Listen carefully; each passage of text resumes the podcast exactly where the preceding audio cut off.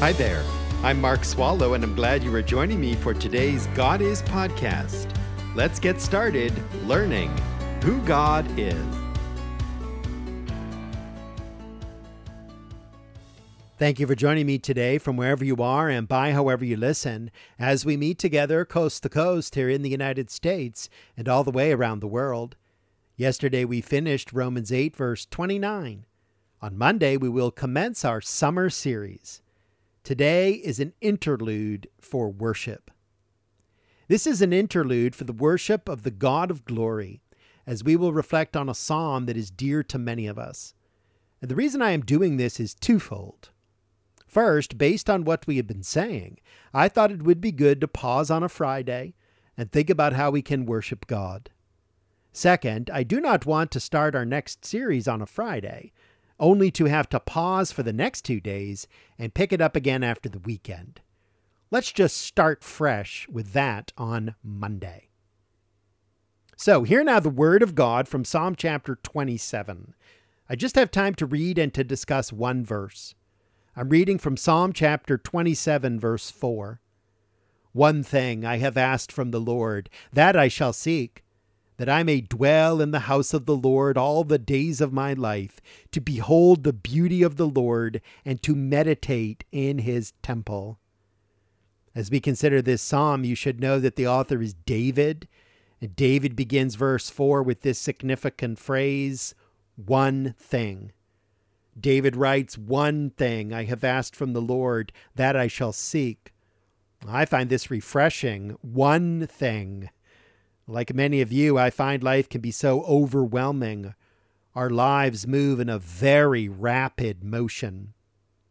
But today we come to this psalm, and David's opening words cause us to stop, to pause, and to think. What is my one thing? David says he has one thing.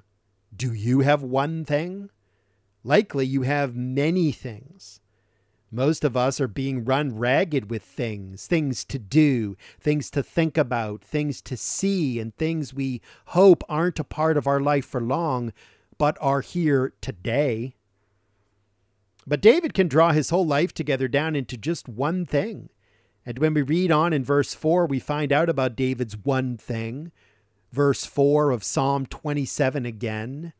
One thing I have asked from the Lord, that I shall seek, that I may dwell in the house of the Lord all the days of my life, to behold the beauty of the Lord, and to meditate in his temple. I take from this that David's one thing is to be consumed by God. David wants to be consumed by the living and almighty God, and he writes about how he will do that. Look at the text with me if you can and see if you see what I see. David says he will be consumed by the Lord by intentionally living in his presence. He writes that I may dwell in the house of the Lord all the days of my life. Second, he will be consumed by the Lord because he looks at God, to behold the beauty of the Lord. And third, David will be consumed by God because David always inquires of the Lord. Verse 4 continues, and to meditate in his temple.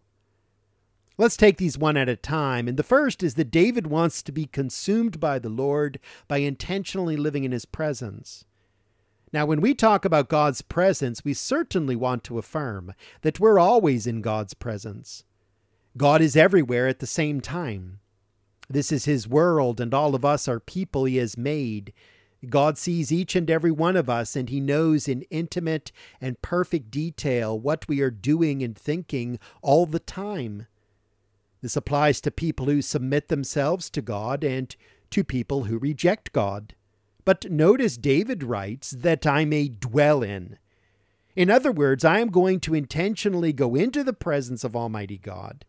I'm going to seek intimacy where God's presence will consume me, and that is, I am going to God's house.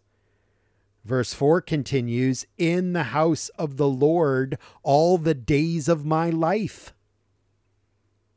You know, if you really want to get to know someone, go to his or her house.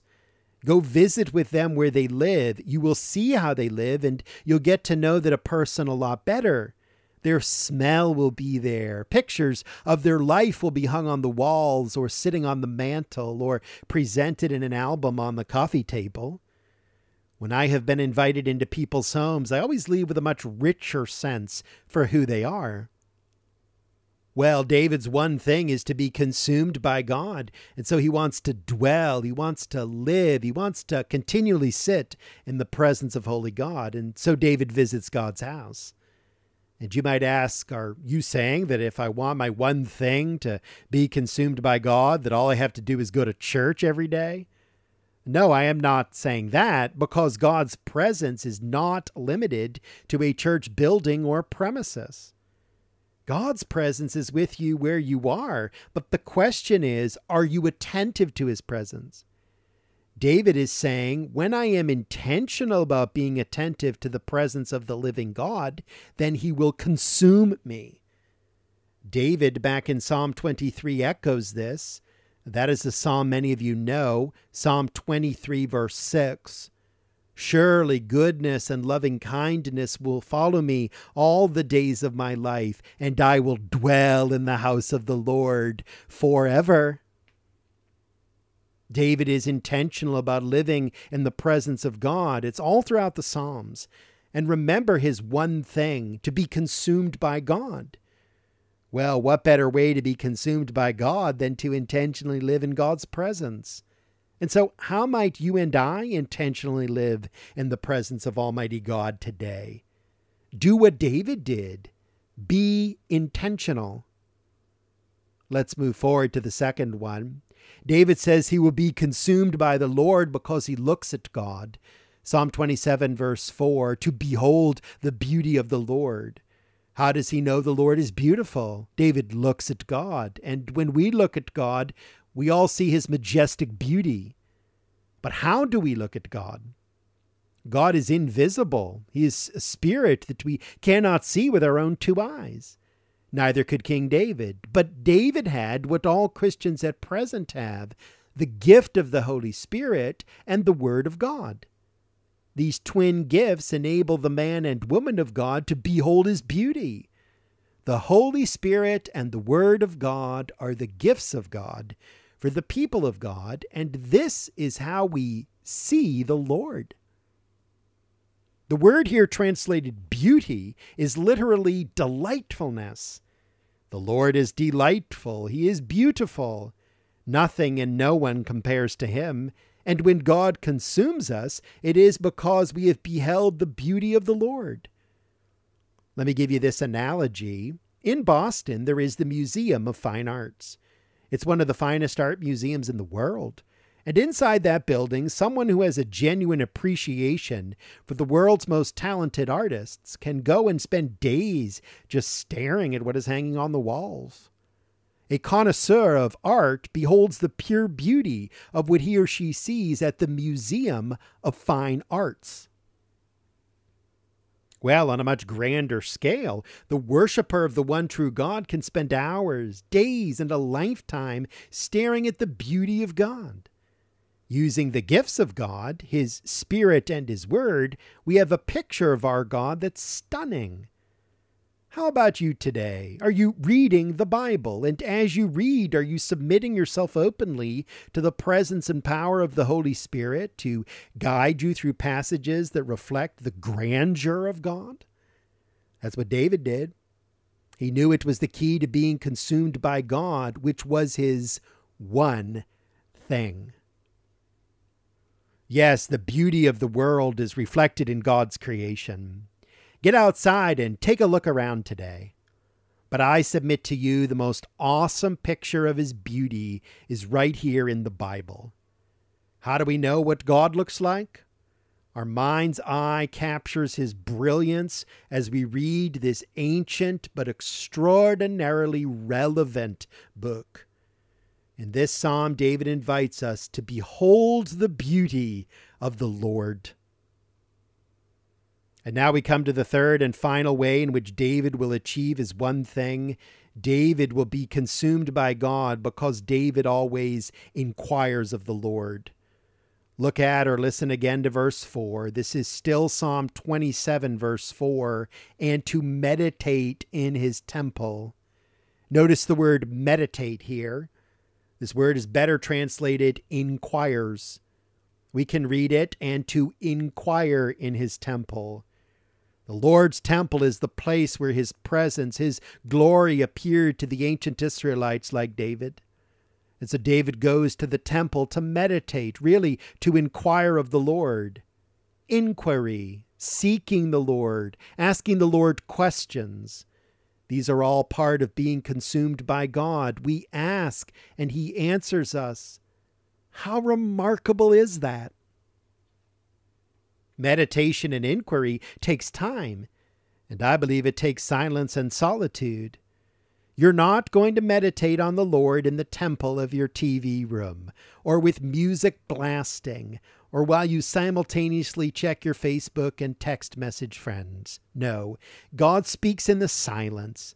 God talks to you by His Spirit in your solitude. So get alone, be quiet, think, pray, inquire.